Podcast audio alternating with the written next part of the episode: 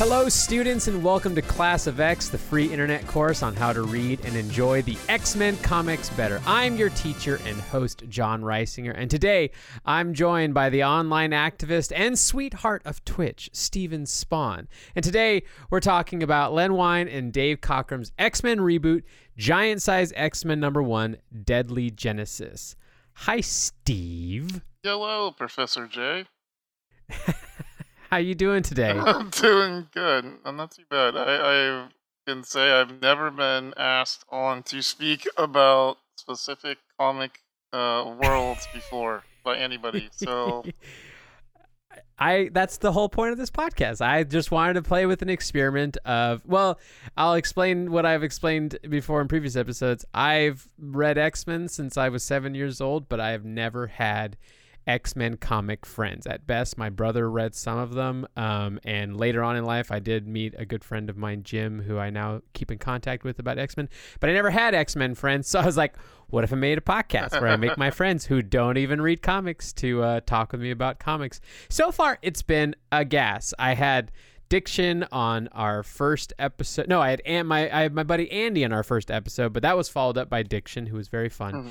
And then after that was Lori Bird, um, and now you. Um, and no one prior has had almost any X Men comic experience, which is a good uh, segue into you telling me what your X Men and or comic experience has been. Um, you're an older bloke, so I'm wondering what the answer is going to be. yeah, uh, as a 25 year old, um, I Times how many? like as a as a fresh 25 year old, I uh, I remember um, my my love for X Men was uh, the the the cartoon series. Um, the '90s Fox Kids cartoon. Yeah, the Fox Kids cartoon was really my my segue into the Yeah. world, and I think it was you know a lot of people you know, our age. Um, you know, just even which is funny because just being a streamer, uh, you know, these subjects come up now and again while you're doing your uh, Jonathan Frakes. You know, have you ever walked in the sideways thinking thinking about X Men? Like you know, just random questions you're doing chat, and um, sometimes you mention the cartoon. It's amazing how people who are like 20 will be like, "Yeah, I, I totally saw that." It, so it's amazing how that cartoon has lived throughout the decades. I think just because of that, that accessibility to it was very good. They made it uh, where it wasn't very timely. It just kind of existed in its own little universe. You could jump into it at any point. You didn't really need to know like all the Hmm. intricate details or the character lore or who was, you know, buddies with who or who didn't like who. It, it didn't matter. You kind of just got it as the characters interacted. And so I think that approachability to it sort of you know, made it was a little more interesting to everybody from kids to, you know, probably late teens or so.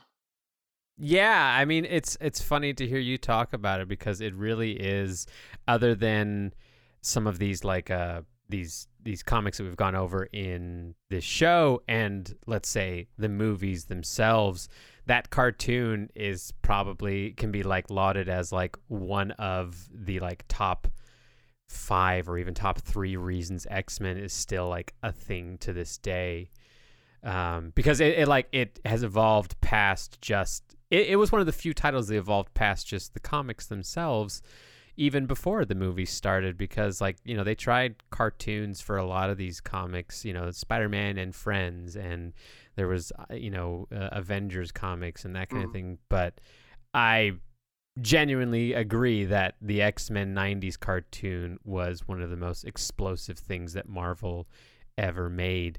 And uh, was much higher quality than it needed to be, you Mm, know, which is why I think it has that timelessness to it. Where I, I remember seeing some like interviews and uh, behind the scenes stuff with the creators, and they just talked about how everybody who was working on it wanted to make it like extra good. They wanted the animation to be extra good and the performances to be, you know, above and beyond what usually was like conscripted as like good enough for kids. They were like, no, let's make something that is special, and they did. Um, and that's and that's why you know X Men. Have you ever had experience reading any comics before? Was it ever anything you did as a pastime, or has this kind of been one of your first forays? No, I mean, so for those who don't know me, I have a disability called spinal muscular atrophy, which basically makes it where I'm not quadriplegic like uh Stephen Hawking, but I can barely move my muscles, so I can't like lift my arms to my face or hold a, you know book, let alone a comic book. And Mhm. uh, so a lot of that was inaccessible for a long, long time. Um, Right. It wasn't until the last, you know, I don't know, what five years or so that you know Marvel Unlimited became a thing and comics Yeah. you know, got accessible through Amazon and whatnot. I think it was a little bit before that, probably, but it was a little more niche. Um, so the idea of reading comics was just never something that I got into because of the nature of the media. I couldn't do it, so it was very sort of off limits to me. So I never got into that world, and and that's why you know uh, referencing TV shows as like such a great entry point because I didn't Yeah. have an access to any of that earlier lore at all. Yeah, that's that's it's. Uh, I appreciate you bringing that up. It wasn't the main reason why I did this podcast, but it was later a revelation, thanks to my relationship with you, and you know, just the the natural order of you know being exposed to you know disability culture and ableism and all those kinds of things. Is I realized I'm like, oh, there's not audiobook versions of or accessible versions of comics. You know, Mm-mm. you talk about how the digital versions that have been that are only like, you know, a decade old at this point or a little bit longer maybe are, you know, a, a- new way for people to even have access to them in more ways than even what, how you're describing.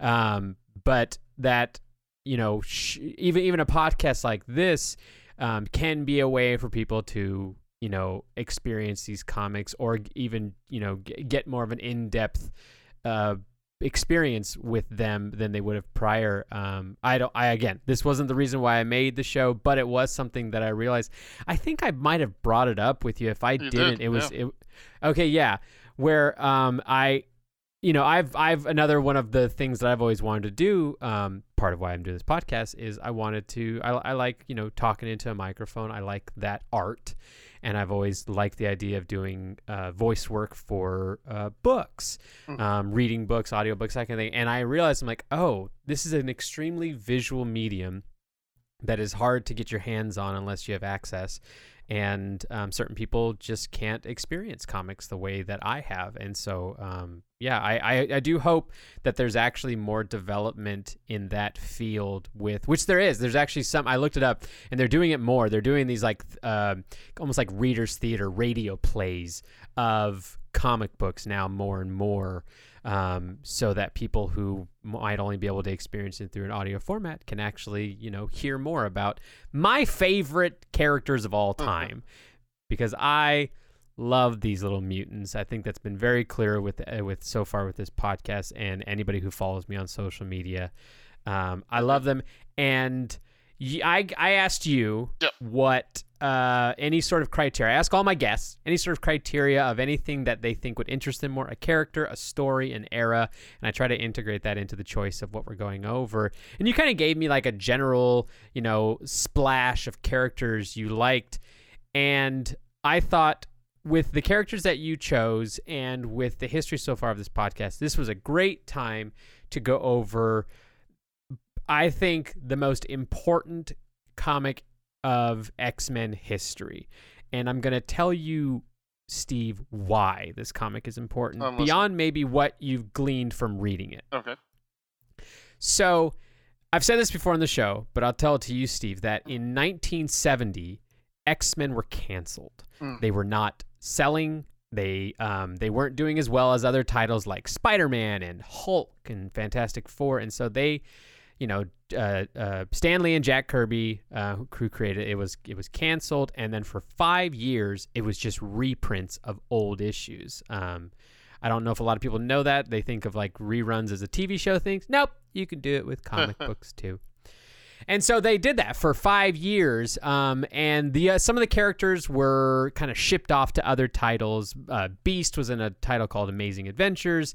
Some of the X Men, like uh, Cyclops and Jean Grey, showed up in some Captain America comics. Uh, Iceman was in one called The Defenders with people like Doctor Strange and that kind of thing. But this comic, Giant Size X Men, was an attempt at a reboot. They, the editor in chief at time, uh, Roy Thomas, he liked the X Men and he wanted to like do them again. So he's like, well, what if we did a big old giant size, you know, return to them, and we'll make it a quarterly title if it does well enough. Um, and so he was originally he had signed this to a, a writer and Dave Cockrum, who's an artist, who is um, he was originally working for DC, and in fact, the characters of base the, the basic characters of Nightcrawler and Storm were originally created for a DC Comics title called Legion of Superheroes. Hmm. And so he kind of like uh, didn't use them for that, and so when he got brought over, he kind of workshopped them a little bit, gave Nightcrawler a different backstory, took a design from another character and the powers of Storm, and created Storm. And uh, Roy Roy Thomas also uh, he was uh, he originally gave this to another writer, but uh, Len uh, Wein or Len Wein, uh, who was a co-creator for um, Swamp Thing. I don't know if you've ever heard of Mhm, Swamp Thing, yep. the comic character. He co- co-created that, and then uh, Roy wanted uh, some more international mutants, and so he's like, add a Canadian mutant to Incredible Hulk, and so uh, Incredible Hulk was actually Wolverine's first appearance. Interesting. Um, I don't know if you knew that either. I did not. Yeah, a lot of people think he showed up in X Men first, but he was actually just like he got his butt beat by Incredible Hulk in one issue. But Wolverine was so popular from the get go that he was like, all right, Len, you're actually now writing giant size X Men, and you guys are going to create this. And so um, the assignment overall was make it international. They wanted to kind of go beyond these five little suburban white kids that were the original X Men, basically. um, and I think they succeeded as far as like that uh, call was given. Mhm. And in fact, uh, before the comic was able to be released, uh, Roy Thomas stepped down as editor in chief. Uh, Len actually became editor in chief. Um, and uh, they had a guy named Gil Kane design the cover of Giant Size X Men. Fun fact Wolverine's mask, for some reason, I don't know why, I couldn't find it. Gil decided to redesign Wolverine's mask in the original comics. He had these cute little whiskers around his mask because he was like supposed to be like looking like a Wolverine. And so Gil redesigned it for the cover, and they liked it so much they actually changed all the internal artwork to uh, uh, reflect it. Um, and wonder what it was supposed so- to be first. I'll, I'll like wonder what it used.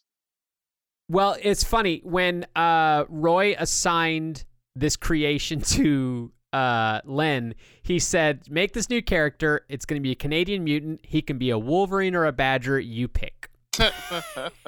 And so Len looked up like in an encyclopedia and saw that Wolverines were these little small fierce creatures that like kind of punched up above their their their weight uh, level Yep. and he liked that idea. And so that's why Wolverine is actually he's actually canonically five foot three. Hugh Jackman kind of um, broke that. yeah. Uh, but yeah, and so like his, uh, and in fact, there was actually originally like they had played around with the idea that Wolverine was actually just a mutated actual Wolverine animal. Hmm. Um, and so yeah, his mask reflected more of like a little animal-looking mask. It looked a little bit like the one that we have now, but it had like whiskers and the the big old black kind of ears that we Hmm. all see it were much smaller and looked more like little animal ears. Um, and so they released the book, and it was a hit. It was a huge hit. Um, but uh, they decided they wanted to make it a bi-monthly comic again, and since Len was too busy being editor in chief and also writing on Incredible Hulk, he then, after Giant Size X Men, gave a couple of stories that they had written for the next two issues over to a writer named Chris Claremont, who I've talked about a lot. And he, Chris Claremont, took over the title, and uh, Dave Cockrum wrote for about, or uh, uh, drew for another two years, and then later on, an artist came named uh, John Byrne took over, and Chris Claremont and John Byrne basically wrote and uh, drew X Men for like 30 years after that. Uh, but it was all based off of this one issue, the one issue I had you read today, the 68 big pages issue of Giant Size X Men. How easy was this to read, Steve, without any prior reading uh, experience with X Men? Um, it's it was interesting because when your when your world of a universe is shaped by film and cartoon, Right. It it's it's it's interesting. You conceptually know, like you know, these are cartoon characters in a comic format, so they're you know they're they're going to be a little more um, less real. It's not going to be super hot actor with a little bit of face paint. It's going to be you know something somebody can draw, right? And so Yeah, um, you know it, it was interesting in that I there's two things I like. Number one, I don't know if it's comic or just the presentation that Marvel does um, on their website, but uh, we were talking, you know, off screen about how um, you know the the user interface if you're doing it online is not super friendly, but once you kind of get the hang of it, you, you understand what they're trying to do. Um, Sure, sure. it it was interesting because um, it it kind of gives direction, something as something. Uh, I'll try to make this sense out of my brain. Um, so- something that has always been a little off-putting for me reading you know comics like comic strips in in newspapers and whatnot is always that your your eyes tend to read things very specifically you're trained like always read upper left to bottom right if you're an american right like that's just Right. how we go and in comics like you, you kind of are supposed to read whatever's the biggest the brightest wherever your your eyes go to first yeah. you know and and in the the marvel presentation they do a really neat job of zooming in on whatever part of the frame you're supposed to read first so yeah. i kind of find that really that really helpful as somebody who like you look at the big page version it's like all right well there's a bunch of boxes and i have no idea what to read first so you know That is uh it's funny you bring that up. In fact, uh in the last episode when I recorded with Lori, who had never read comics before, um uh, she didn't discover that guided uh style that the new apps have. And she actually asked, she's like, "When you were reading these when you were younger, how did you not just read ahead and do it?" And I was like, "That was always a problem, especially Yeah. back in the day when you would open up a full two-page splash. I'd have to like force my eye, don't look to the right, don't look to the right." yeah Uh, but yeah, I love the guided style with the new ones where it just kind of goes from like frame to frame and kind of goes around and, and it shows you even where to read. Because even someone like me who's read comics forever, depending on the designer and the letterist and the artist who did the issue, sometimes it can be hard to be like, what am I reading next? Which is the t- which which blurb am I supposed to read next? Because they're all over the place. Um, I mean, you're, you're even just. It, was interesting, even just looking at the typography. It's just so different than a book in that you know you read a line of text in a book, and for the most part, it's just the same font style, uh, no matter what is happening. But in a comic, you know, when you when the sarcasm comes up, it's you know italics, and when you're supposed to read something with emphasis, there is a bold, and so it, it is kind of neat that that comics get to play with the typography more than Yeah. book does. Kind of give you your brain a little bit of that internal monologue, you know. Yeah, I, I call out uh, letterists specifically because letterists were the people that were just there to write in the dialogue and you know uh, boxes with you know narrative direction and that kind of thing. Um, and yeah, they they definitely, especially in these issues like this issue we read, where they try to read, they try to write for the voice, and so that you kind of get, you know, oh, they must be, they're probably yelling at this point, or they're being sassy right now. Um, and yeah, I love that for these. Um, Yeah. l- let's Um, get into the comic and talk about it. Um, it's got beautiful, iconic cover by Gil Kane. This comic, this cover has been reused in its style of these, like you know, the big team popping out of the paper with the original team behind for decades. Everyone wants to remake this cover, and for good reason. It's just a great. If you want to get this, you know, a new comic off the the the newsstands or the uh, the little racks that they had, this I think is a great way to do it. Lots of beautiful colors of these all these new characters. You can see the originals in the background, but I love it. It's it's It it's, uh, it's um the one thing I found interesting about this, and I, and I did again, I didn't know until Professor J. Um, was um, you know, you were telling me to read giant size X Men, and I, Yeah. I had heard this terminology of giant size X Men before. I always thought that giant size X Men was you know the the name of a, a an offshoot or like one of the the subtypes because you know you hear about the uncanny X Men or Yeah, you know yeah. whatever. I I had no idea that it was actually reference to the size of the book and the pages rather than uh, you know an actual like offshoot. So it, it took me a minute to understand that it was it was you're actually just saying read the first episode of X Men.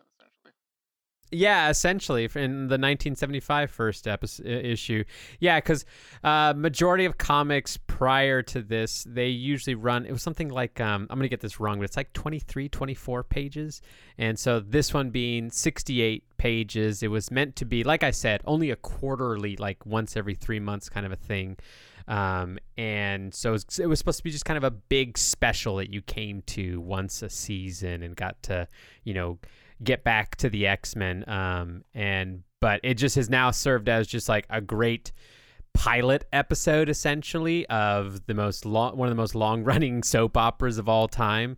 Um, this comic also is one of the most coveted comics ever for like uh, collectors. It's right up there with like things like Action Comics number one, Superman's first appearance, and stuff like that. And so people spend you know millions to try to get this comic. Uh, I mean, because it, it really is. It's I mean, it's it's um not only is it like the Return of the X Men, but it was the first appearance of Storm, of Thunderbird, of Colossus, and of Nightcrawler. Uh, the rest of them were um, had appeared in, appeared in other places, but we can go over them as we introduce yes. ourselves to them. But it starts off with the introduction of Nightcrawler, which I want to give a little reason why I think this is a very poignant first start. Uh, I've said this before. Uh, Stan Lee and Jack Kirby were Jewish men who were writing a comic that was a metaphor for the minority experience, but specifically a metaphor of the Jewish experience of being the minority. And that tradition hasn't changed a ton over the years. Len Wein is was also raised in a Jewish family, and I think it there is a reason why we start off in Germany with a, a mob who is treating um, a, you know a lesser something as a monster who just wants to be accepted. Um, but uh, they refuse and try to, you know, uh, enact, you know, mob justice on him. Uh, and I think that I, I, like that there was like that symmetry that they that they were going to be rebooting this, but they still wanted to keep that tradition. They were going to go international, and they went somewhere people knew, Germany. But uh, Nightcrawler was a new foray into how mutants look. If you had read the X Men prior to this, you know, Cyclops, Jean, Iceman, Angel, Beast, unless they were using their powers, they could all pass as like, you know, normies, um, humans. Nightcrawler's gross. not that way. Nightcrawler was, yeah, gross. How boring. Uh, uh, would want to be one of those. Um, yeah, Nightcrawler was like he can't hide. He is what he is no matter what. He is he has blue fur, looks like a devil, has, you know, three fingers and and three toes on each, you know, appendage. Um, but uh, talk about just a great iconic character design to start off with. Uh, he's he is the reason why I got into X Men, and that a kid brought a Nightcrawler toy to the playground, and I was like, "What is that? And how do I learn more?"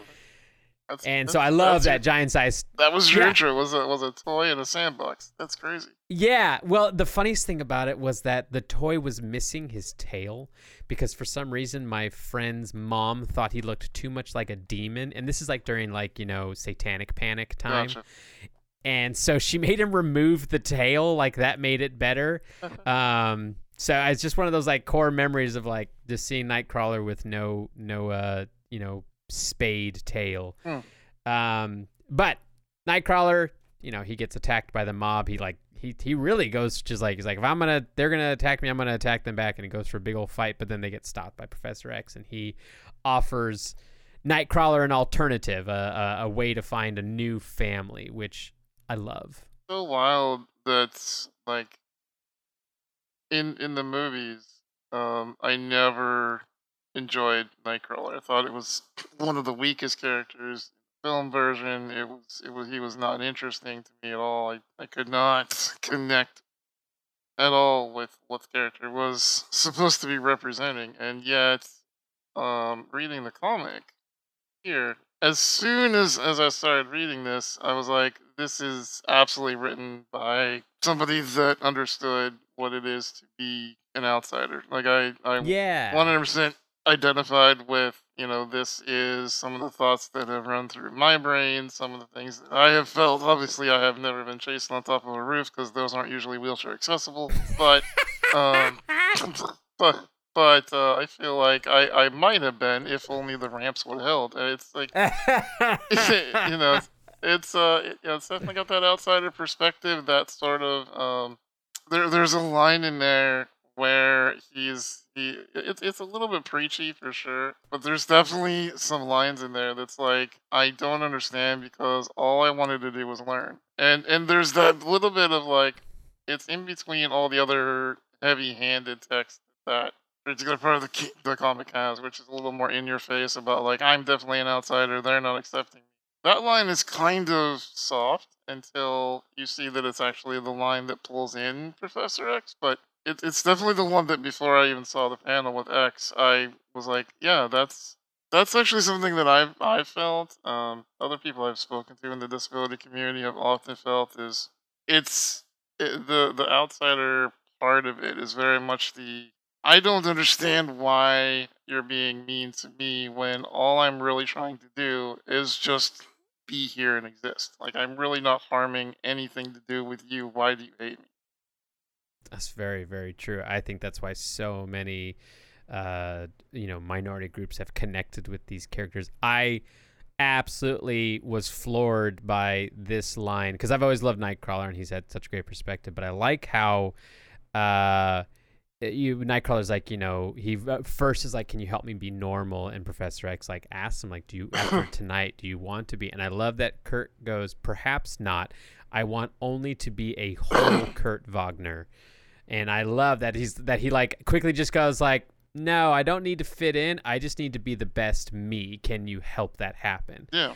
and that is so good Yeah. um accepting yourself and you know that I think that that that's sort of one of the universal appeals, at least always has been to me, of the X Men universe. Has always been the you know uh, I just want to fit in, but also sometimes f everybody else because I'm you know Yeah. why why should I care when you don't care about me? And it's it's Yeah. interesting how those you know um, uh you you can get those same parallels no matter which character you're reading, you sort of feel that same kind of love hate relationship with society. And, you know, I mean, that's why it, it always has uh, boggled my mind not to go on like a an aside, but it's like, and I've told you this in real life, and we've laughed about it. Is you know, uh, if if I had a nickel for every time somebody's been like, "Hey, what's your favorite X Men?" and I don't say Professor X, and they're like, "Why?" Because well, just because I have a wheelchair, I'm supposed to say Professor X, and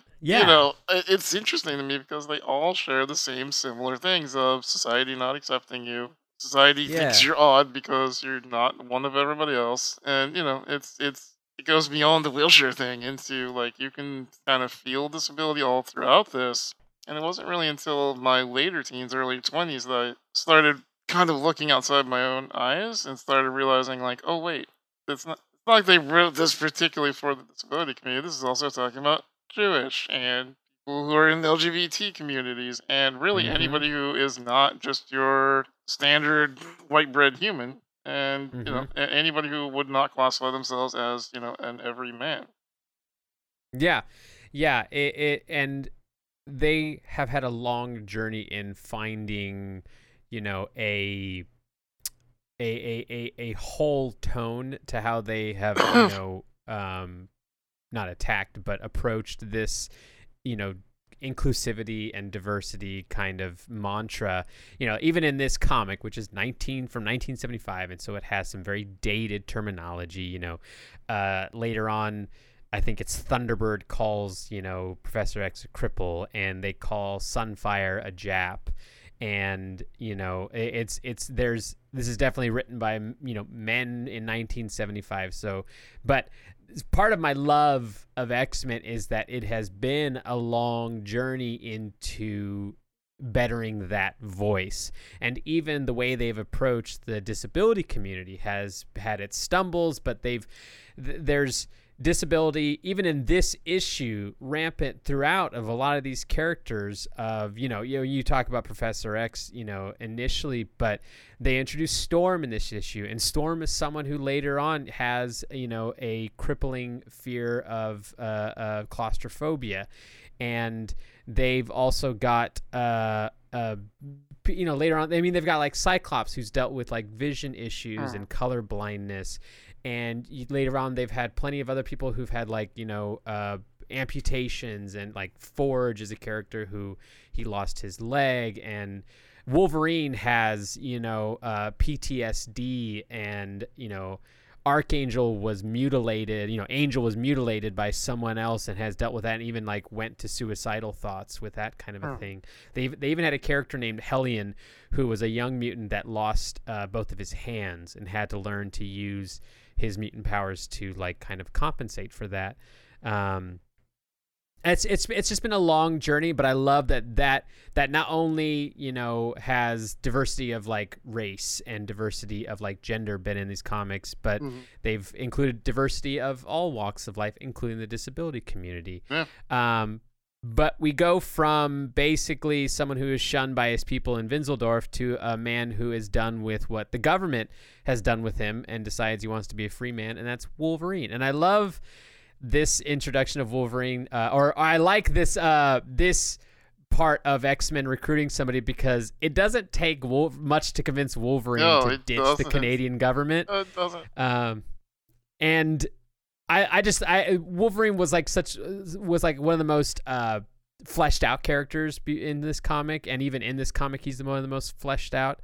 Uh, but I love that he kind of just like flips the bird to the Canadian government. Um, and goes with you know Professor X, uh, even though the Department H who he works for is like, we'll come back for you, and they do. Like, not too long later in the comics, they try to send somebody to steal him back. Uh, but Wolverine has a, a, a he has his short little introduction. Banshee has an even shorter one. He actually was uh, Steven, I'll tell you, he was actually introduced in the X Men comics as a villain. Um, he but he was a blackmailed villain. Like uh, someone had uh, a bad mutant group had captured him, strapped a bomb to his chest, and made him do a bunch of like bank robberies. Mm. And so then he was saved by the X Men. So that's why in this comic, like Professor X just kind of, you know, gives him another chance of being a part of something bigger, and that's why it doesn't take very long. Uh, he gets one sentence. Hey, you want to come in? Yeah, I'm in. All right, cool. yeah, yeah. There's a fun little like thing here where like you, you know because they he, Professor X meets him in a uh, Opry House in Tennessee or the Grand the Grand Ole Opry House in Mhm. Tennessee, and but then the next panel they're like shortly in the in the Banshee's shabby quarters. And it's just like oh, okay, so he was poor, and so he's like oh I can go to this mansion with you and like live with you and do that. It's like yeah I'm coming I'm in.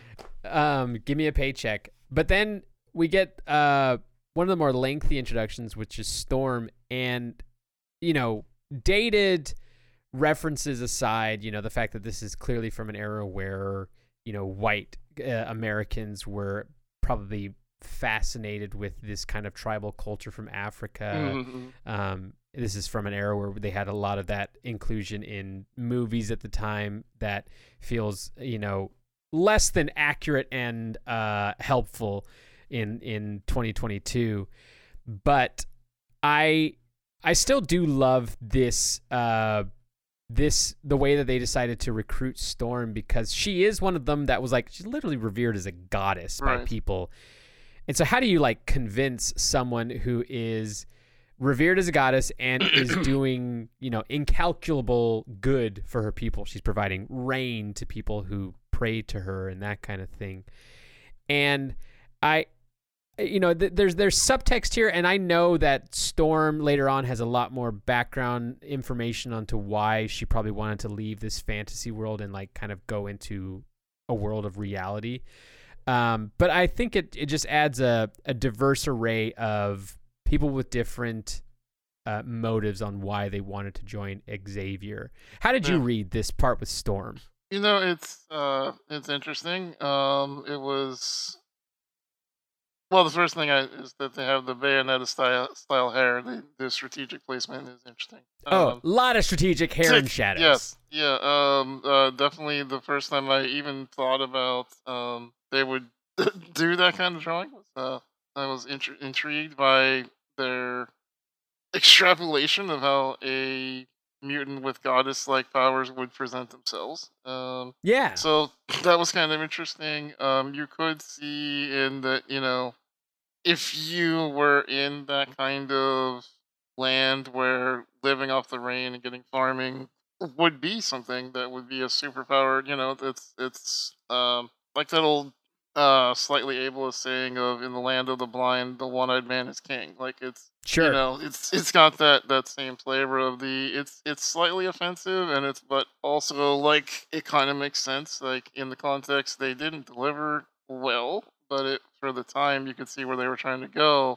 And if so for me it read like a uh, you can almost feel like Xavier's idealism coming through to her like you know yeah. listen, you know, I know that your world you've created here is amazing, but also you know that it's all kind of surface level. You, you Yes. know that you are need to be out there in the world, and so it. When I was reading it, I, it took me a minute to sort of get why he came like right out with it and said, you know, essentially you're you're not living in a real world because it was like Mhm. you're just meeting her for the first time and you're like straight up calling out that she's living in a fantasy land. That's kind of Yeah. weird and, and aggressive. Um, but then you realize like he's actually saying like you know that this is all artificially created and that you're better than this. So it was Yeah. once I kind of like read that a couple times, I realized that he wasn't talking down to her. He was saying that you're smarter than this and you know that you could do more. You're choosing not to. Stop choosing not to. Yeah, she's kind of the beginning of several of his recruitments following that, where he's mostly challenging these characters to, you know, kind of reach for the greater good instead Yeah. of just, the, you know, the benefits that they are giving to just their immediate, you know, vicinity, the world that they're living in in the moment. And it it works with Storm. It works with when he goes to Japan and talks to Sunfire, who is his own problematic kind of a character. He is a symbol of, you know, Japanese colonialism. His costume is literally the the colonial like rising sun flag. Um, he's a product of a lot of Japanese stereotypes. Um, he's also like the biggest jerk in this entire comic.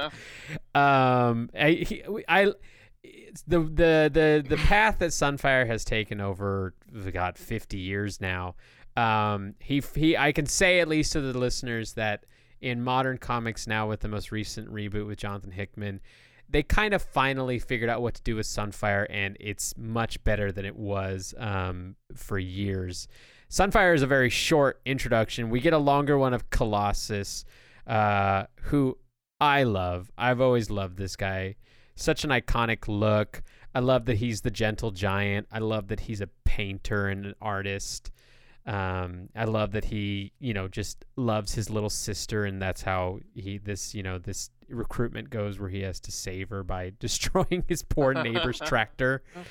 Um, and uh, in fact, a fun little fact: the, his little sister, who he saves, is Illyana, and she later becomes a mutant herself and joins the X Men. She's the X Men named Magik. She was most recently in uh, one of the films, uh, New Mutants, played by Anya Taylor Joy. Did not see that. That, is that the one that was a horror movie that Yes. Gotcha. Skip that entirely because I am giant baby and don't like scary things. Uh, It, it's not one of the better ones, so you're fine fixing it, uh, skipping it. all right, good. Yeah, I I love the character though. It's um, you know what's really interesting to me about reading this is um when we talked about this uh before uh getting into what were we going to talk about and what you wanted to know like what would I like to read and um I had mentioned Colossus is one of my like Yeah. primary like you know this is this is an interesting character the funny part is um i don't really remember colossus from the cartoon series at all um, yeah.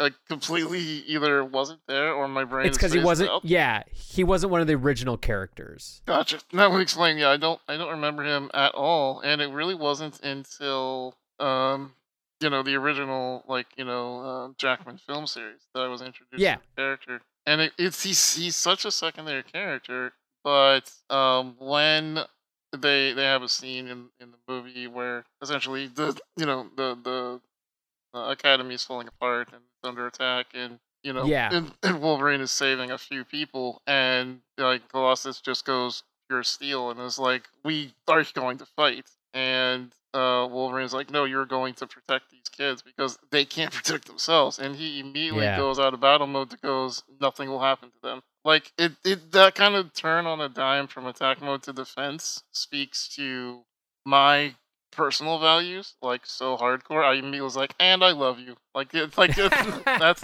that's it. But like, you know, I went and learned everything I could about the character. So I was like, "This is just that is just every value that I want." And and you know, even with Wolverine, that my favorite Wolverine scenes are not when he's attacking, but when he's defending. There's something about that using power to defend those who cannot is just such an attractive value that I love it the most.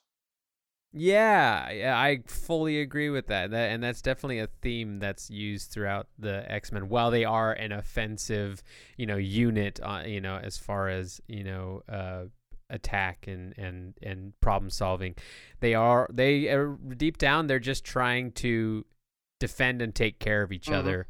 Um, because they uh, that and that really connects with the the you know being part of the the other being part of the lesser.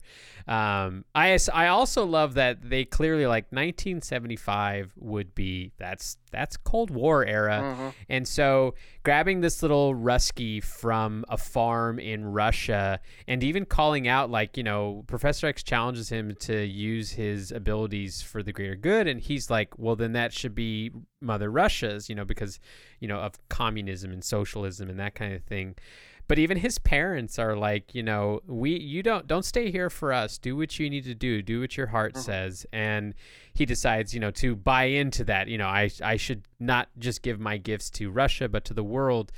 And this was them challenging even people's stereotypes of you know the russian people and colossus you know along with plenty of these other people like you know including a black woman like storm and including a japanese man uh, this this is you know they're gathering these people who have you know sordid histories and and reputations with the American people, which leads right into uh, a, a very unique character, Thunderbird, who is you know part of the Apache Nation, and uh, you know he is not the best depiction. I, I the- cannot figure this one out at all. How did they not realize this was racist? I do not like what what, what He- he, yeah, I mean, we've got loads of years to go from 1975 before we do better to, you know, the Native American people. Mhm.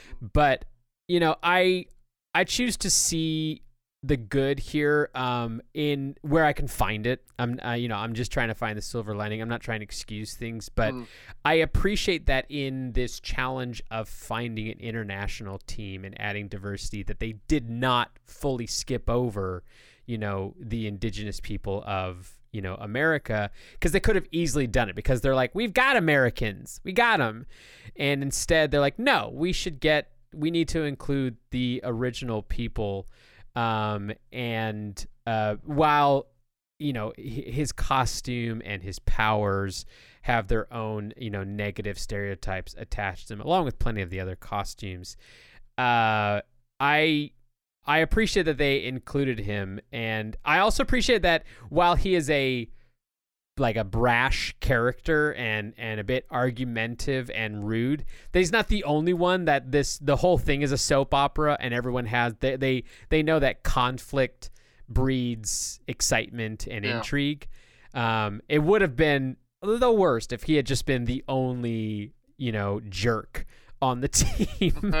Um and so luckily he wasn't uh and he was the first of you know several more you know additions to the x-men roster from you know uh, native american tribes. And so i choose to see him as the door that opened up for other characters to be added many of which have been less problematic much better handled and are some of my favorites. People like you know Forge and even his brother Warpath and uh, uh, Moon uh, Moonstar and uh, lots of others. And so you know Thunderbird, he's introduced as kind of this upset. I, I I think at least though it makes sense that he's this upset because the writers know like this is a man that comes from a people that have been wholeheartedly just ruined by you know white people Mhm. and colonization.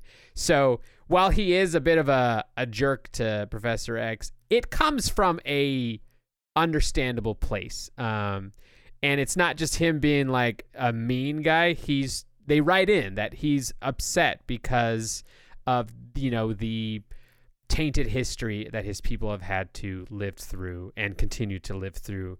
Um, but Thunderbird's the final one they add, and now Mhm. we're we get into chapter two of four of this comic, and we get to see them all in their gorgeous new costumes.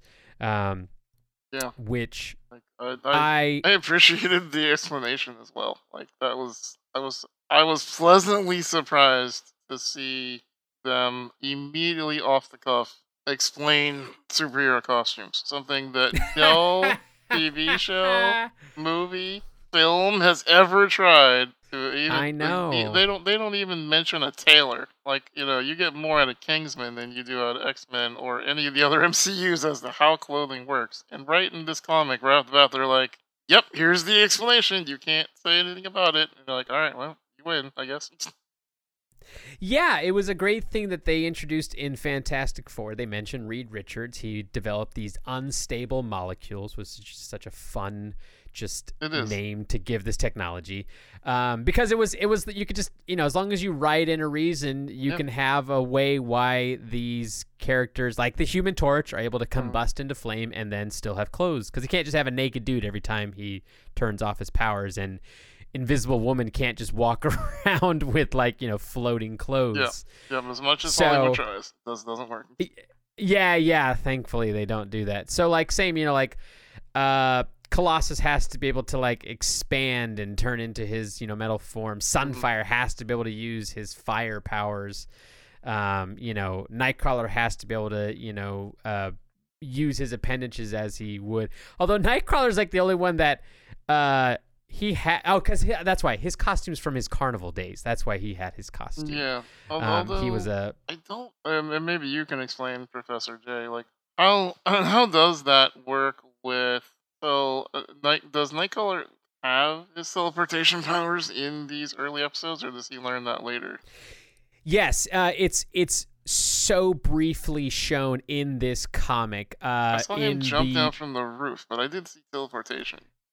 he in um in, in later on in I think chapter three when they finally get to Krakoa. Hmm. Him and Sunfire are fighting the birds, and he does teleport to deal with Mm. the birds. That's Gotcha. about it, though. Okay. Um, and yeah, and so a lot of these characters, their their powers were somewhat still being uh, figured out. Uh, in the last episode, we pointed out that it wasn't until years later that they even mentioned that Wolverine has a healing factor which Hmm. is now such a a staple of his character. Yeah. And even then, his healing factor was like, oh, he just he can heal a little bit faster than people, but he still can be murdered. Whereas now it's like Wolverine is unmurderable. That man can has has literally been burnt to asunder and has like just been a a scorching uh, adamantium skeleton, and then in like minutes he grows himself back. yeah. Um, so they've they you know they they they develop and change these characters as they've grown. Um, and so as far as the story goes, eh, you know, uh, Professor X, you know, kind of reveals there's an ulterior motive why he recruited them, which is actually going to be a Professor X thing for years to come, where it's like, hey, maybe this guy's like a little manipulative, and uh, maybe he shouldn't be making these child armies to, uh, you know, fight for him. Because while a lot of these characters in this comic are a little bit older, you know, Sunfire is Mhm. very much an older Japanese man, and uh, Banshee, you know, an older Irishman, and that kind of thing. Like the original X Men are kids, and even he made his team of the New Mutants, which are also kids. Um, and so, yeah, Professor X, he has a bit of a villain arc. I Um, mean, he is kind of, but that's also like I'm going off of um off lore here because I don't know the parallel in the X Men universe, which I guess I need to listen to the podcast to figure that out. Is is I I I really have always respected of the Professor X character is he is the Gray Jedi, and that's and that's and that's very much what I refer to myself. And I've heard many many uh, disabled, particularly people who are profoundly physically disabled, refer to themselves in the same way. Is you have to learn to pick up uh, facial expressions, microaggressions. You have to pick up uh, people's vibes and attitudes very quickly. Adapt your language to to get them to come to where you need them to be because you don't have, you know, I can't tap you on the shoulder or lend a hand over to get you to calm down. I have to use my words, right? So you learn, Right. and your disability teaches you how to do this. And sometimes it does come off as manipulative because you do learn how to speak to people. And unfortunately, we have kind of equated learning how to communicate as manipulative, which is kind of, you know, sad. But also at the same time, like the, the X Men have always done really well at being like, yeah, he, he's an intelligent dude and he does manipulate when he has to. He always does it for the right reasons, but he does. Yes, I uh, he's they've they've different writers have written different degrees of him having screw up, some being quite large, some being smaller, but at the core his character is he is the the guy who's trying to work with both sides of the aisle. He has always pre- preached for coexistence of mutants and just wanting to be on equal ground with the Homo sapiens. Mm-hmm.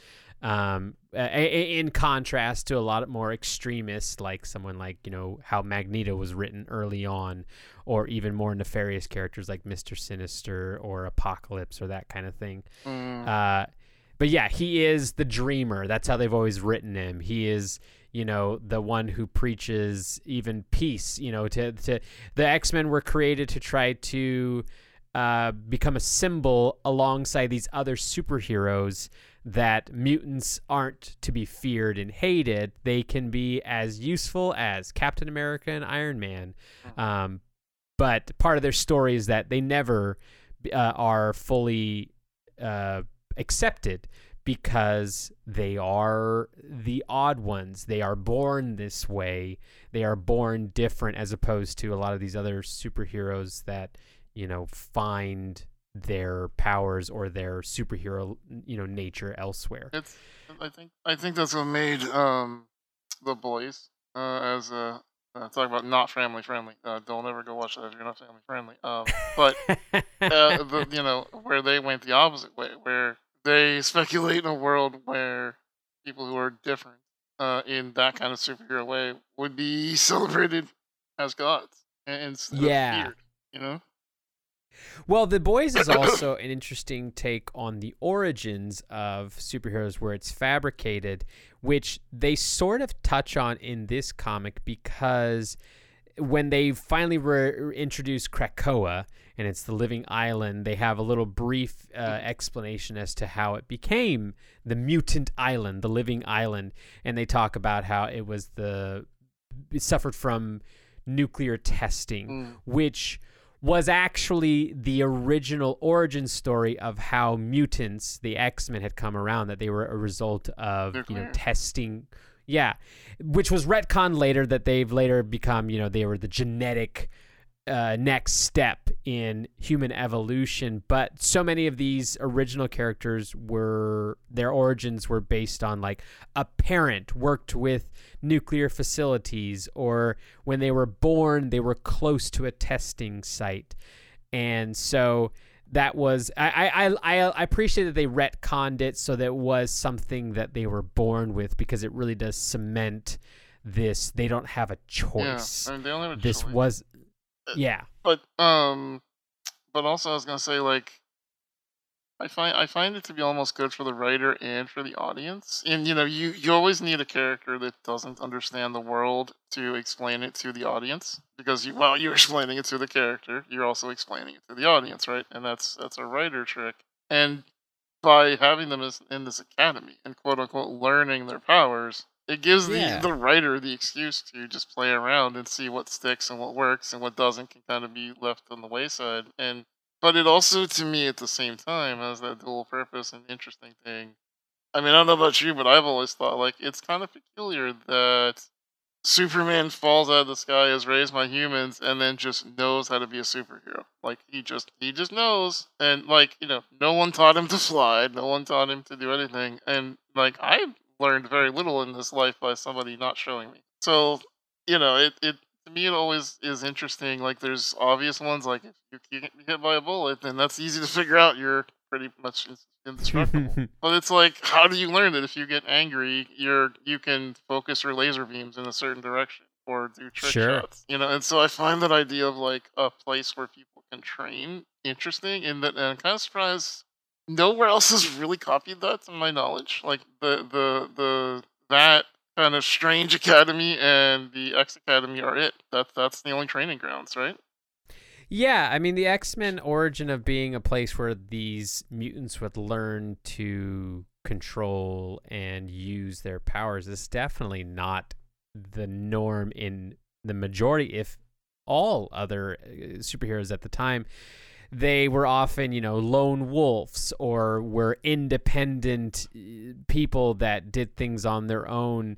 At the the closest ones might be like the Fantastic Four that you know were later on turned into the Fantastic Four and had to learn together how to best use their powers.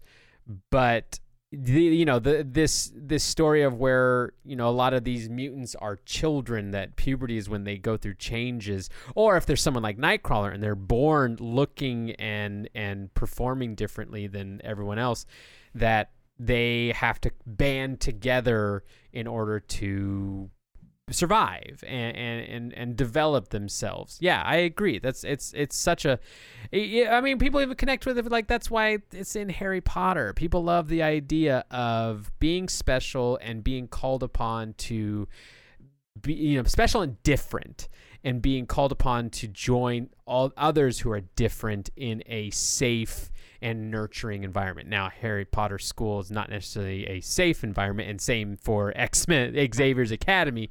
But the the feelings there of wanting to be absconded away to some place where you actually belong. Mm-hmm. Absolutely, something where you can learn to be about who you are, and it's not it's not something that I mean, not to end up like these comics being a little preachy myself, but it, it's if you are a minority, it, it, society is not particularly great at teaching you how to utilize your differences as strengths. You kind of really yeah, got to or deal with them. no, they- they- no, there's no management, no mitigation. They're just like, all right, figure it out. And then, you know, most everybody does, but everybody has a different level of struggle that, you know, man, it would be cool if there was some sort of teaching place for people to learn, like, hey, this is what society's going to expect of you, and uh, here's what you actually can do. You just need an independently wealthy bald man in a wheelchair who says, "Come live in my mansion in Westchester, New York." That's all you need. Hey, well, I've been to New York one time. I've got a full head of hair, but I have a razor. Uh, I do have the wheelchair, and I got like $4. so. all right, let's get started. I'm going to skip ahead a bit since we've been talking through this. The X Men were, you know, the story is the X Men were called to an island because of a big mutant signature via Cerebro. Yep. And uh, Cyclops is the only one who gets off the island. He has no powers and is confused on a plane heading back to New York. Finds Professor X. I didn't realize this until rereading it that this is a fun little they even call out like his powers come back stronger than ever, and now he has a cool new visor, and that's why his visor looks this way for a while. Yeah. Whereas if you look in the issues before, it was a different design. I love that calling out new design upgrades and updates. That's so fun. But he reveals that they need to go find the X-Men. Sunfire is a jerk again, and immediately was like uh, in, in the like pages before they get their new costumes. He immediately is like, "Why did you bring us here?" Cyclops comes out and tells them, "This is why. This is why we brought you here." And Sunfire goes, "I'm out." He's just a punk. He is. Uh, and but the rest of the X Men get into the fancy Stratojet and head off. But then Sunfire immediately goes, "J.K., I'm coming with you guys, but I'm gonna be a tool the entire way." Um, and so they head off. we get into chapter three. They split into their four groups, which uh, they get to show off their powers by doing their own little fights together. Colossus with Storm, Wolverine with Banshee, Sunfire with Nightcrawler, and Thunderbird with Cyclops. I love that because Colossus is this like um, sweet, simple uh, young farmhand boy. And when they're all leaving, he's like, I'm out. And he Storm's like, What are you doing? Because she doesn't know what he can do at this point, and she catches him. And I love that his phrasing where she's like, You fool, you cannot fly. He's like, Of course not, but I can land with the best of them. hey, he I knows, did like he knows who he is. Yeah, I like that. So they all head off. Thunderbird's again a, st- a bad stereotype has some bad lines here, uh, but uh, we'll just uh, pass by those for the moment. They lose the jet, and that's when the mystery starts happening of like where'd the jet go, and then why do these plants, you know, start fighting them? and they find their way to this temple that they're all going to find their way to. Uh, Storm and I love also this line where Storm and Colossus are there, and Colossus is looking at Storm, and she's talking to him, and he says like, "Whatever you say, Ororo, you are so unlike the girls."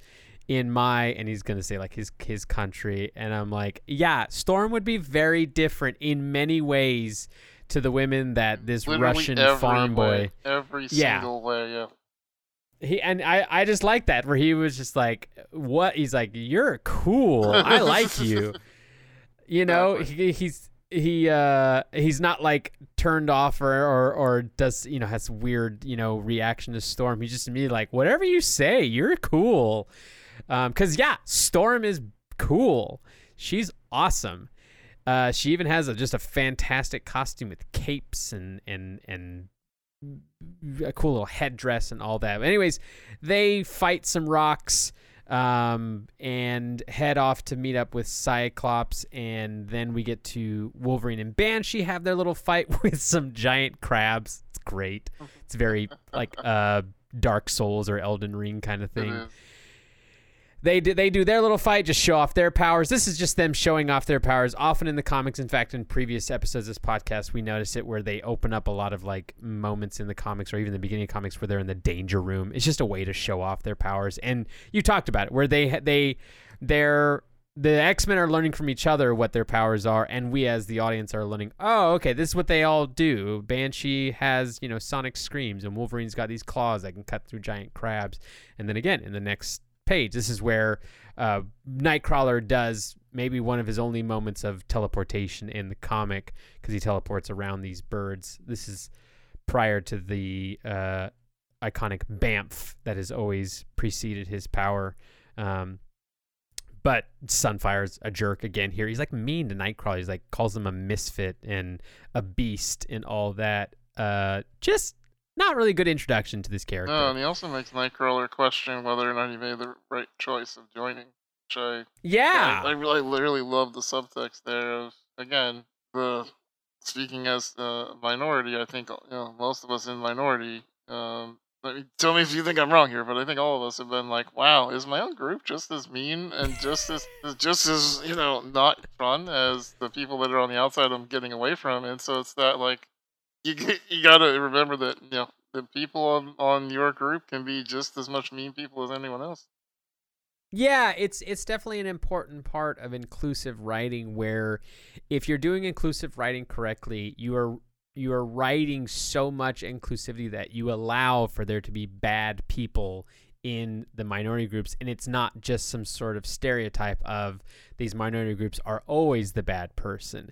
There there should be you know gay villains and there you know there should be disabled villains uh because I think there should be so much diversity in art and in you know these these narrative mediums where you include that so that Yeah. you have the good, the bad, and the ugly of all of these these groups. And so yeah, this is a good instance Mm. of maybe a bit heavy-handed and, and probably not the best thing that the uh, you know colonial Japanese man is the the real jerk Well, who's a bit Yeah.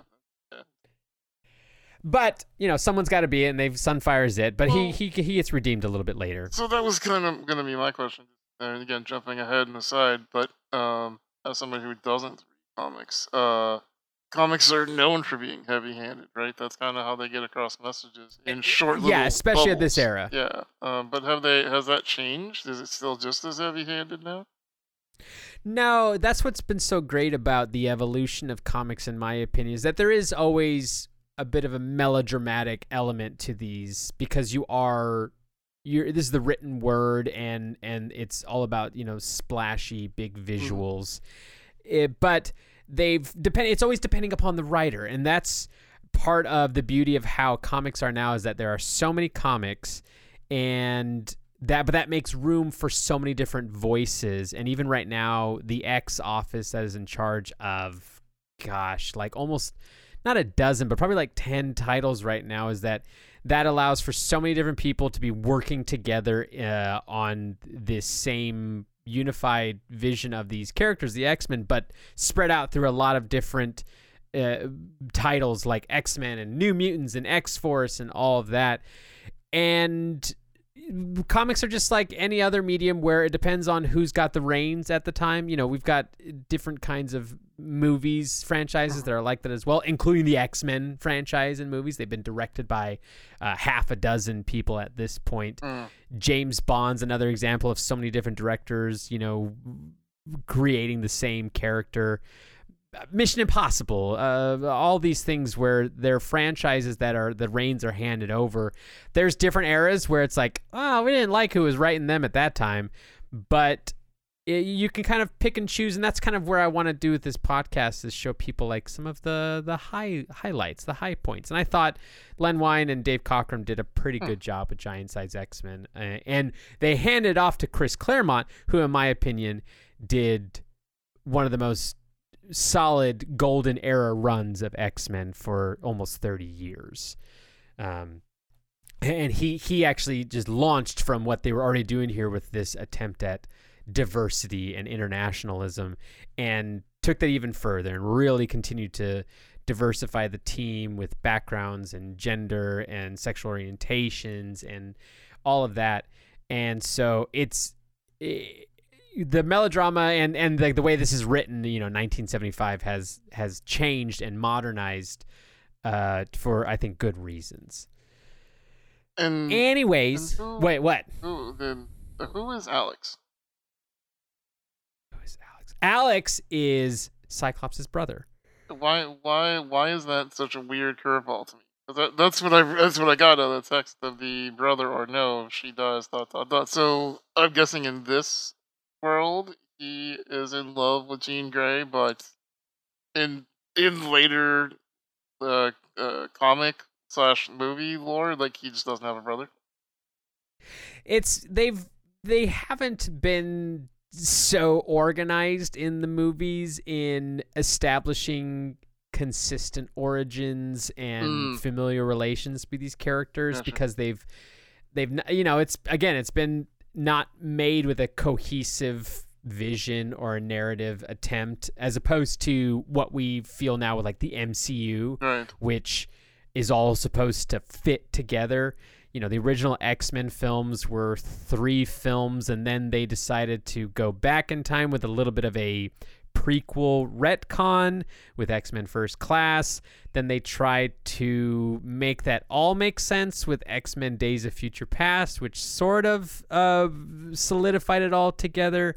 But then they went sort of back again with X Men Apocalypse, which didn't quite make full sense as far as a canonical narrative. It, it's been a, a bit mixed up, and b- yes, but in this comic, it's Cyclops is is you know he's with Jean Grey, and Havoc, who is his brother, is with Polaris, and they yeah so this is what point in the comics where they're working together in the same team. They weren't always on the same Mm. team in fact he didn't always have a brother in the comics but yes that's where they are right now. They are in fact they later on tease like in the 90s a third summers brother and eventually um answered that question with in fact a retcon of this comic we're reading this is x-men giant size x-men uh, uh, second Genesis. They did a retcon in like the aughts that was called uh, uh, Deadly Genesis. That was a bit of a retcon of this story. We won't get into that right now because it muddies up this whole thing. Okay. but they added a third Summers brother, so there's actually three of them. Anyways, moving on with the story, they find the X Men that were captured in the temple, and this is when we're introduced to the real villain, which is the living island, the mutant island Krakoa, who was a result of, again, the nuclear testing, feeds upon mutants, uh, seemingly lets Cyclops leave to go find more food, and he brought it back. And so now the X Men have to fight the biggest mutant ever. And while in this comic, Krakoa does talk to them, I'll point out since we did go over House of X Powers of 10 in the first episode of this podcast that covers the reboot now, where they're all the mutants are now in this modern day living on Krakoa, the mutant island, in harmony with it. Uh, in this comic, Krakoa talks, it's mean later on it's decided that was actually Prof- professor x making them think it was talking. I won't get into the reasons why. Don't worry about it. But for the moment right now giant size x-men it's the villain they're fighting. They're all fighting it and trying to defeat it. They can't do anything about it.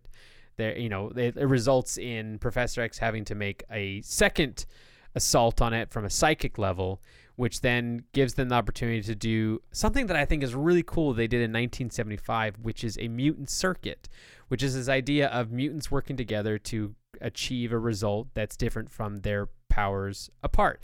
And that Storm, using her electricity uh, to supercharge Polaris, who has magnetic powers like Magneto, uh, later on retconned as his daughter, actually. And powers her up and this is where you see that fight where you know cyclops and havoc are you know havoc's like stop it you're gonna kill her and cyclops like this is the only way that we get off this island. And they is such a fun result of like how do we get rid of how do we defeat this island? Send it to space. They they break its literal you know anchoring to earth and send Krakoa to space. As you do. Poor Krakoa. Yeah, yeah. It's fine. I'll tell you guys, Krakoa finds its way back. That's why we have it as an island now uh, that they all live on. It it it actually got picked up by um the stranger who is this other celestial character who was like I, I was it the stranger or the collector? It might have been the collector, and they they had it on display, but it found its way back to Earth later on. Don't worry about it.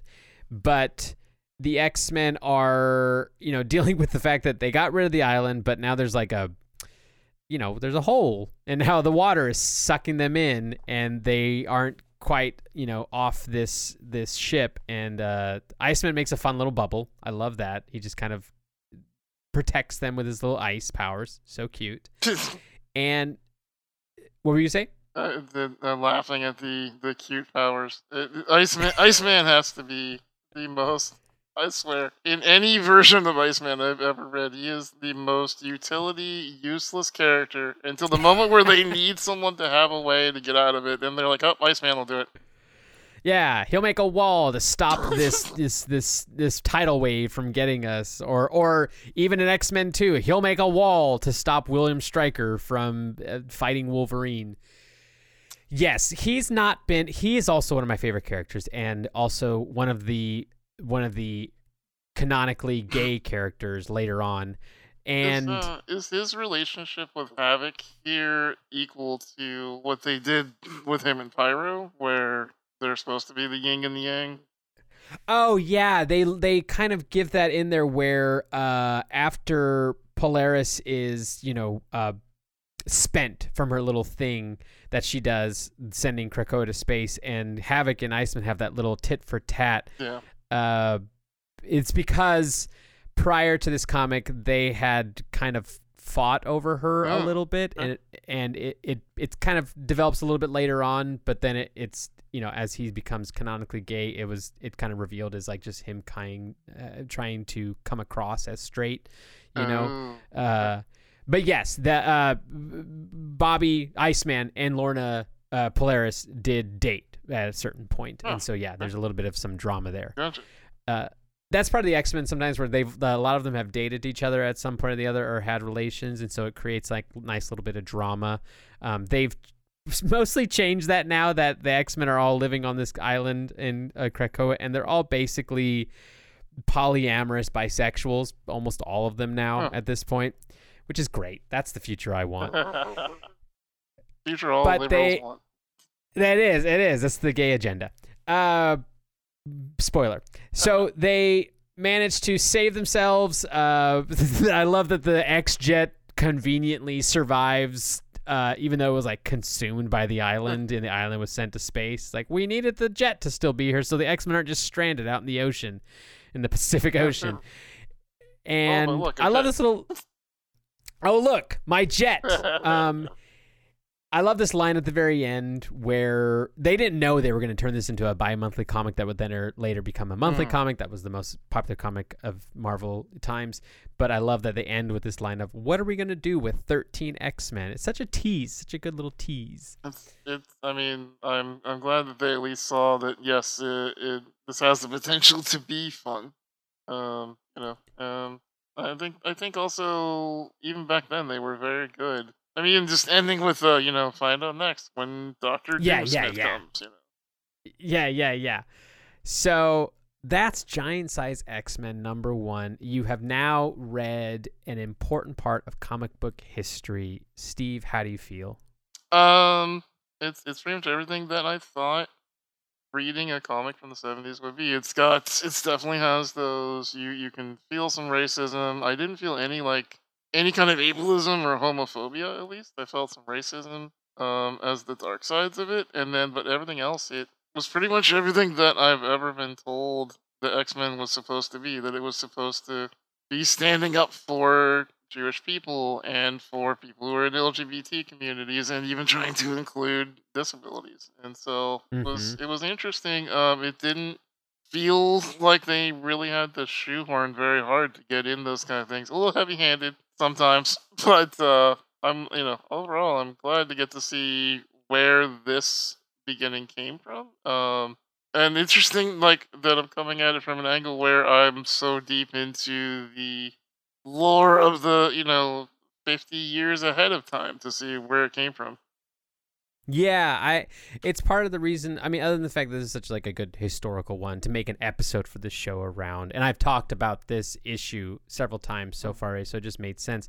But to to speak to that theme of inclusivity, this is I mean honestly the real launching point of that be, being cemented beyond just the white Jewish experience, which is still an important experience, but they opened this up by making an international thing where they added, you know, uh, albeit only one more woman, but they added, you know, another woman to the team and they added plenty of different, you know, races and international backgrounds and, you know, people's motivations and, and even their upbringings and this is that launching point that then was what so many other people have built upon. It's why we have why it's you know it's why we have so many queer x-men characters now. It's why we have so many uh, black x-men characters. Storm was the first one. Someone had to be the first one. Mm-hmm. and uh, that's and so someone had to include that and the fact that it's not just like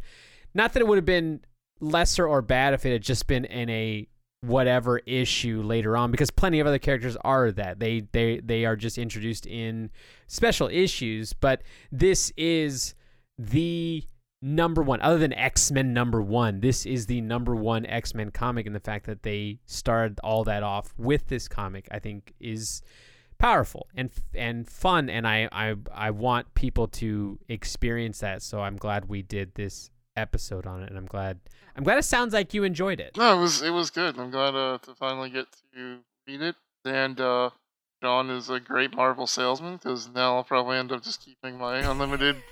uh, you should really get an affiliate link. Um, so i should should should. Um, yeah, I mean, uh, I like that it was digestible. Something we skipped over there that I, I, I meant to mention was um, again the the the lead experience of reading the comic book. There's a part, and for those of you listening, if you if you choose to go read this on uh, Marvel's Unlimited uh, app, uh, right when they do the charging of the electricity, it literally goes from a uh, nighttime black outlined screen, and when it shows the lightning, they flip it to bright white. So if you're looking Yeah, at it on your fun. screen, it really makes it look like there's a lightning cracking, which is kind of neat. That's a good user experience Yeah. choice then. It really is. In fact, uh, I have to. I'll give you a little bit of John lore. The first time I read this comic was not in comic book form, and it was not on an app like this, but it was digitally. Uh, they released these CDs of some of the X Men comics that back in the day when PCs were becoming much more available to people and CD-ROMs were in people's home computers for the first time, and so I read through a guided version of this comic that had narration and sound effects and some music. And even they because it came out after the X-Men cartoon they would sometimes cut to scenes from the cartoon that were based from some of these origin stories like there is a part of the X-Men cartoon that covers Nightcrawler's origin story and they show off, you know, the mob getting him and that kind of thing and him in the circus. And same with Colossus, they show him saving Illyana from the tractor. And so it would cut to like the cartoon clips and then go back to the comic. And so I read this on a computer first and foremost. So my my experience was digital and guided as well. Uh, but didn't lessen the experience at all. And I think that anyway, anything you can do to make these comics more accessible to people, I'm all for because I adore them clearly. Yeah, sharing them with more wider audiences, getting people involved. Um, it's it's not something like I told you in the beginning, not something I ever was really exposed to, and so I was uh excited to have an excuse to because I mean, and again, I'm I'm saying this for anybody out there who's been in my shoes. I have looked at Marvel Unlimited. In fact, I had an account. I forgot I had already had an account over there. I've looked at this like three or four times, and I'm always like, I should do this, and then you get overwhelmed by the amount Yeah. of comics that are there, and you don't have a dive in point, and something like this gives you like, all right, well, I guess I'm gonna read this then. And as soon as you're done reading it, they're like, how about this one? And you're like, oh, damn. So well, it sounds like um, I'm gonna eventually have to get you back on the show again for another uh, jump on point let's do it. to to entice you with some more of these characters. Now that I, now that you've got a pretty good like base level, you've read Giant Size X Men, you know these characters now from their origins. Like we can we could go and jump into some some beefy stuff. Yeah. So we're gonna have to do that with you. But um, that's all I have for the comic, and I appreciate you coming and hanging out with me for this. This was a delight. I always any excuse I have to hang out with you and and talk with you and make content with you is a is a good excuse. Um, and with that in mind, where can people uh, find an excuse to check you out further? I know you stream on Twitch. I know that's a place that you want people to find you. Um, Twitch.tv slash uh, Steve in Spawn, S T E V E I N S P A W N, Yep. play on words. But uh, where else would you like to them to, to follow you? I'm very clever like that. Um, it took me till 30 until someone pointed out that you can make that pun with my name. Um, so, so, uh, you can find me pretty much anywhere on social media. um, Twitter until it burns down. Uh, slash Steven Spohn spelled S P O H N. And uh, my newest endeavor of and my first ever plug on a podcast. Uh, I just launched a clothing line with uh, Fourthwall, so you can go check Ooh. out steve.clothing. Yes, that's an actual URL uh, of all the cool things that are out there, and I'm using all the proceeds to do exactly what John's doing, where I'm also at the point where I'm chasing creative endeavors and want to do podcasting and do books of my own. And I think uh, people out there might might kind of identify with John's podcast here of just wanting to create something that you don't see in the world. That's what I'm trying to do with my, you know, Steve.clothing thing. That's what John's doing here. And um, so I'm going to use my plug time to just compliment John. I'm very proud of